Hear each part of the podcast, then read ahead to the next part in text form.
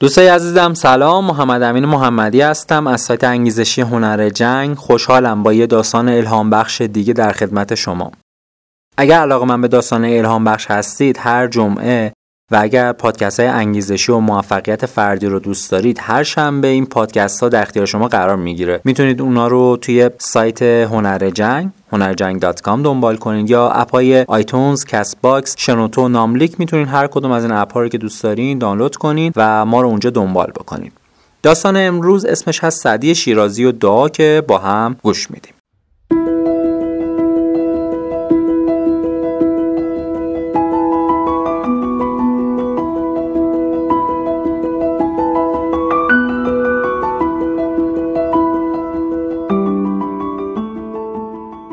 سعدی شیرازی میگوید وقتی بچه بودم اغلب در کنار پدر و عموها و پسر عموهایم دعا میکردیم. هر شب دور هم جمع میشدیم تا سوره ای از قرآن را بخوانیم. یکی از همین شبها در حالی که عمویم قرآن میخواند متوجه شدم که بیشتر حاضران خوابیدند. به پدرم گفتم پدر ببین هیچ کدام از این خفتگان نمیتوانم به کلمات پیامبر گوش بدهند. خدا از آنها راضی نخواهد بود.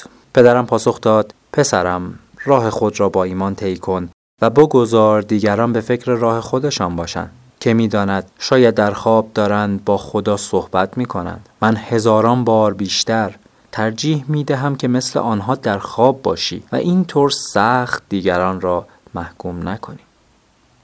دوستان بیاین با هم یه نتیجه بگیریم. شاید بهترین نتیجه گیری اینه که کمتر قضاوت کنیم. اصلا یه کار دیگه انجام بدیم. به خودمون قول بدیم اگر ایرادایی که داریم کمتر از انگشتای دست بود اون وقت حق قضاوت داریم. قبول؟ حالا که قبول کردین یه صحنه از یه فیلم رو براتون تعریف میکنم که من هیچ وقت نمیتونم فراموشش کنم.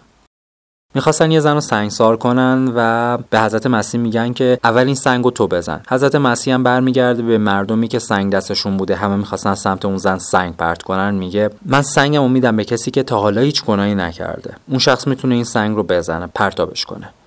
صحنه واقعا عالیه. این قسمت صحنه واقعا عالیه. همه سنگا رو میندازن رو زمین. میدونید چرا؟ قطعاً میدونید. ما همه پر خطاییم.